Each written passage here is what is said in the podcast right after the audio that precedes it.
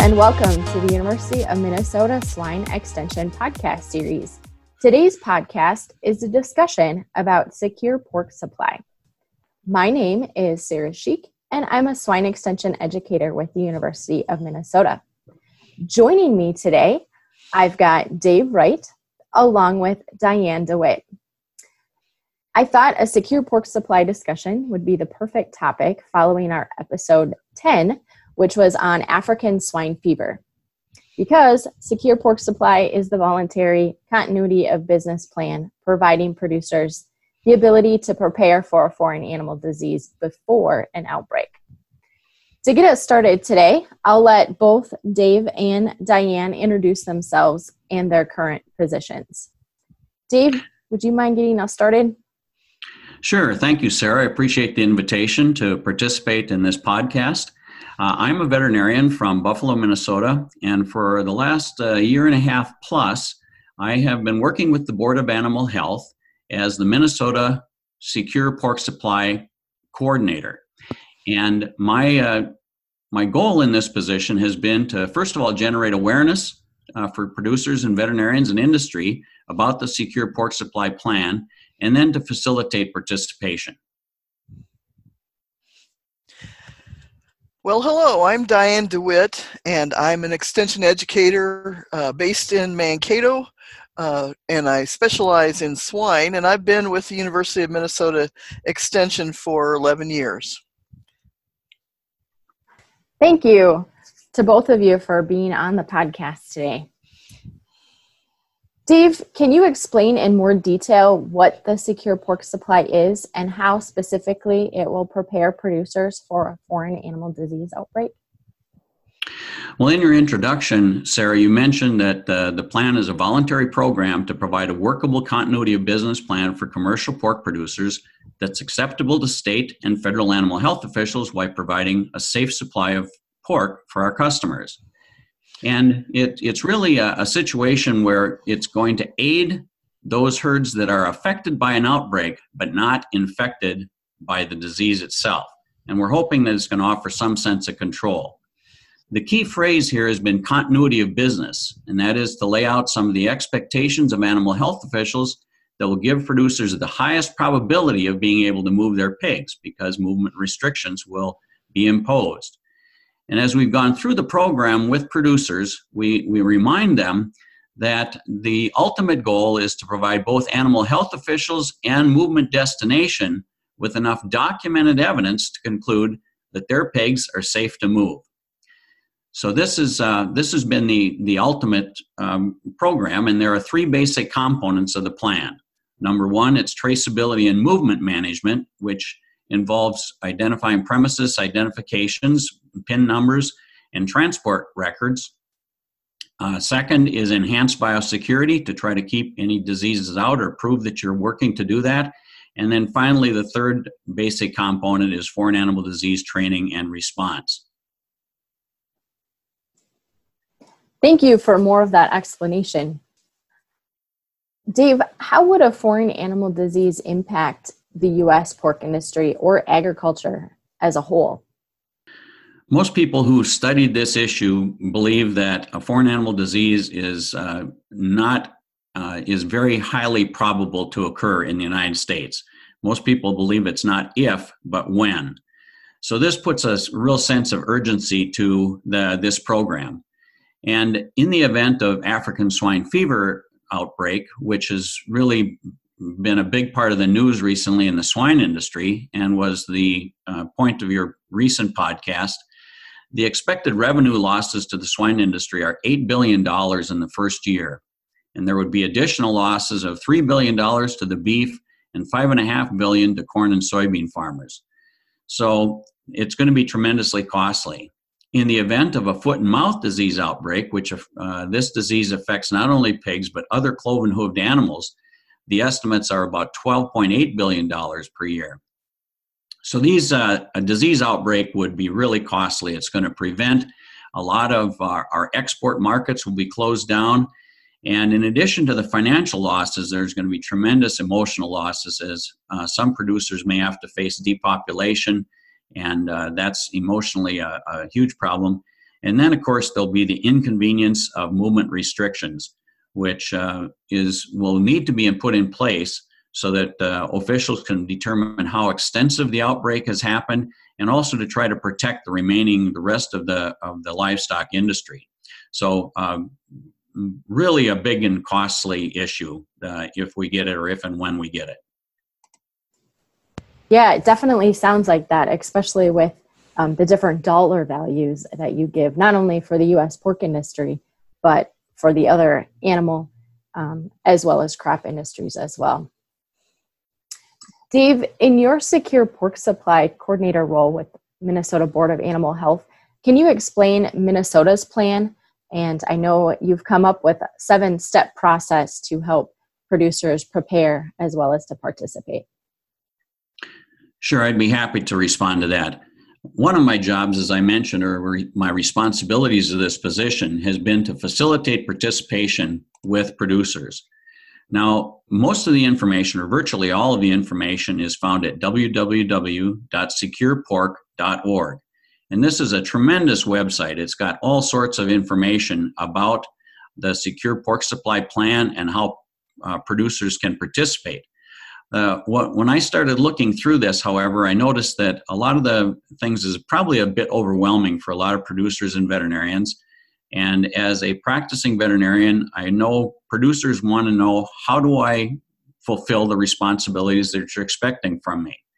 So we put this together in a seven step process that leads producers and veterinarians through the, the protocol on a step by step basis to um, go from awareness to participation. And I'll just briefly review the seven step uh, process. Number one is familiarize yourself with the uh, Secure Pork website, www.securepork.org. That's the, the first step, is just to see what's available to assist producers, even if you don't read through all of the information.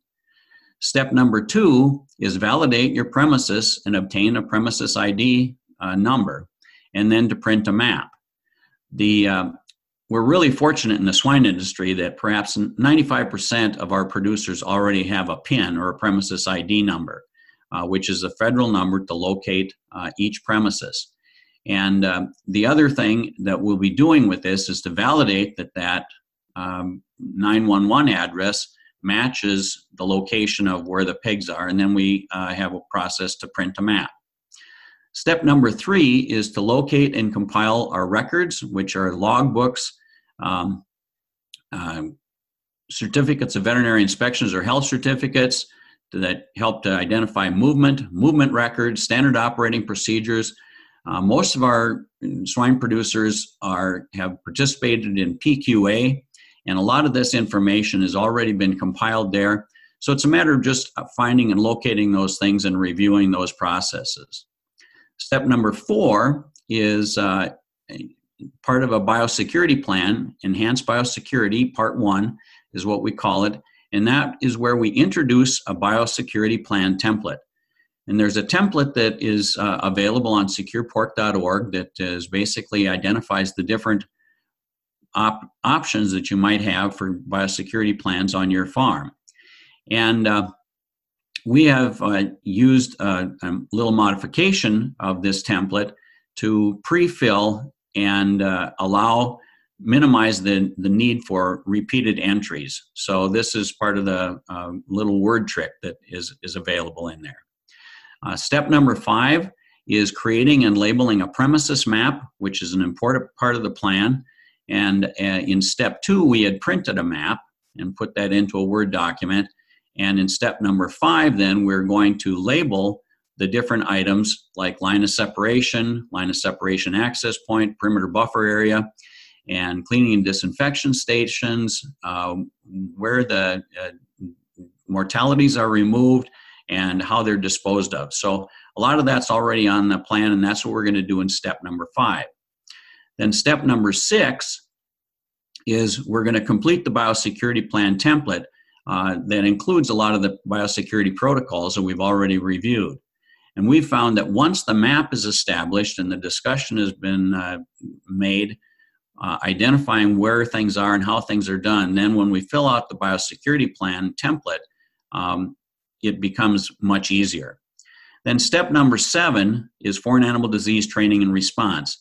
And this is basically an educational portion of the program that to help producers and veterinarians identify what to look for in the different foreign animal diseases that are affect swine, and uh, which is uh, classical swine fever or hog cholera, African swine fever, and then foot and mouth disease. So those are the three uh, main diseases that we're going to look at in, in this. And um, so when we're finished with this, we basically have three different documents. There's a premises map that identifies the different items that we talked about earlier. There's a biosecurity plan, which is an enhanced biosecurity plan that would be in place or is in place to try to minimize the chances of infection. And then finally, there's a biosecurity checklist. And we've added step eight to our program here in our seven step process. And that is where um, we're asking the veterinarian to complete this checklist after he or she has re- reviewed the, the plan with the producer, and uh, then to go to the Board of Animal Health, Minnesota Board of Animal Health's website, and complete that checklist uh, online. And that will then be logged in and available to uh, state animal health officials if it's necessary. So that's the, uh, the basic component of our seven step plan to help to facilitate the program with producers. Thanks, Dave, for explaining that process. I know it might seem cumbersome, but I think the way that you have divided it out into steps has made it to be a manageable task for farms to go through and prepare themselves for foreign animal disease. Now, Diane, I know that you have done a fair amount of work um, with Dave as it relates to the secure pork supply. Can you share how you have partnered with Dave to help get the message to producers and encourage involvement? Well, sure. Uh, we in Extension knew that Dave was uh, representing the Board of Animal Health out there working with swine producers across Minnesota. And um, education is our what we do. And so uh, we collaborated with Dave to organize 14 face-to-face workshops. Um, kind of in the in the traditional extension model of having meetings out in the state. Um, we worked with uh, counties that had local ag educators who could host us in workshops, and then we also set up workshops in the swine dense parts of the state where we were already offering PQA and TQA education on a regular basis. So we knew we had producers who attended um, certification trainings and were in the area. And um, I think one of the uh, interesting things we found was that we attracted not only producers, but we attracted veterinarians and agency folks from the uh, Board of Animal Health, the Department of Ag, and uh, other affiliated Minnesota departments. Um, and we and we had quite a few uh, participants who represented uh, feed companies or worked with um, groups of producers you know in their in a nutritionist kind of role. And so in the, in that way we were actually reaching beyond just the producers but we were uh, getting in touch with folks who had uh, who worked with producers. Thanks diane for sharing what extension's efforts have been what has been the impact to date of some of those workshops or other educational programming that you've done? Well, we we did these workshops in November, December, and January, and we, like I said, we targeted portions of the state that were sort of swine dense, and so we had 12 workshops, and we worked with about 80 uh, individuals at those 12 workshops. And what we learned from our evaluations, though, were that these folks who attended our workshops influenced more than 6.2 million pigs in five states uh, Minnesota and Iowa, Nebraska, and North and South Dakota as well. And so, uh, in in those ways of measuring, we felt uh, pretty satisfied that we were uh, touching people who uh, were touching producers. Uh, Dave, I don't know if you want to, if you can, if you want to add to that too, go right ahead. Sure, I think that's pretty accurate, Diane. I think we've been uh, pretty happy with the response we've gotten. Although the number of people that might have attended, in some cases, was quite low, they were key people. They're people that had a big impact on many different sites. And uh, in addition to the workshops, I've had an opportunity to meet with system leaders from some of the main pork systems in, uh, in the state and also with uh, veterinarians and some of the individual producers. So I think we have managed to approach and to train uh, a big portion of uh, some of the key players in the state that affect the swine industry. So, uh, although there's plenty of work yet to be done, I think we've made uh, uh, certainly a nice beginning and a good impact on the industry in a positive way to prepare them for foreign animal disease. Yes, it definitely sounds like the two of you have made an impact with with your efforts. As you have been working with producers, what have been some tips that each of you have learned? Whether it be helping with the enhanced biosecurity plans or other steps of the secure pork supply. I'll comment on this first. Uh, uh, first of all, I think what we have learned is that uh, it's really important for producers to explore the information on securepork.org at that website. There's a tremendous amount of information that's available there, and I encourage producers to do that.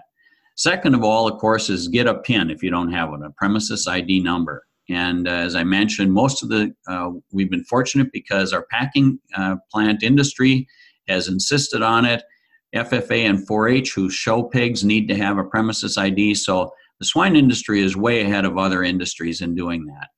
And then uh, go through the process for the seven step process to participate. And there are a lot of tips in there about how to facilitate this in a way that uh, makes it just a lot easier so it isn't quite so much busy work. And then finally, I guess what I would say is that even though it is a little bit of a cumbersome uh, bureaucratic exercise, I think producers that have gone through it have found it to be very helpful, if nothing more, to uh, improve biosecurity and identify lapses. And that's something that uh, really, in this time and, and uh, situation in our industry, it can't be overemphasized enough. So, do you have some other things, Diane, that you'd want to comment on? Yeah, I, I, you you hit it on the head there when you were talking about biosecurity lapses, and I think that the evaluations from our workshops reflected that a lot of the participants really uh, appreciated the uh, the importance of uh, looking over their biosecurity plan and and uh, getting things sharpened up with their team uh, back at the barn. A couple of other things that uh, came to mind as we were going through these workshops. There's quite a bit of paperwork required in in pork production, you know, at any level one of the good things or the bright spot I thought was that the secure pork supply paperwork that goes into the enhanced biosecurity plan is co-branded with PQA uh, paperwork that's already required, and so uh, it's in many cases it's a matter of just making copies from the PQA paperwork and just putting it into the secure pork supply plan as well. There are some additional things that are required because it is enhanced biosecurity plan, but uh, the fact that uh, many of the requirements were already in place in a producer's records makes it a little a little more seamless in the in the creation of that. I also thought that the creation of the map, working with producers who are actually looking at the map of their site and thinking about where they can put a cleaning and disinfectant station or how to control traffic in and out of their site. Uh, when you have that map and actually start looking at that, that's a huge step to tightening biosecurity, I think. I thought that was a, a valuable impact that came out of working with producers in these workshops. Thanks for sharing those, if you want to say, insights that you've learned as you work with producers to help them on their secure pork supply. Now, I know what we've mentioned some about different resources that are available to producers already, but where can pork producers find resources to assist them in creating their secure pork supply plan? Well, here in Minnesota, our U of M uh, Extension Swine website is a good resource, particularly uh, if you go to z.umn.edu slash secure pork seven steps.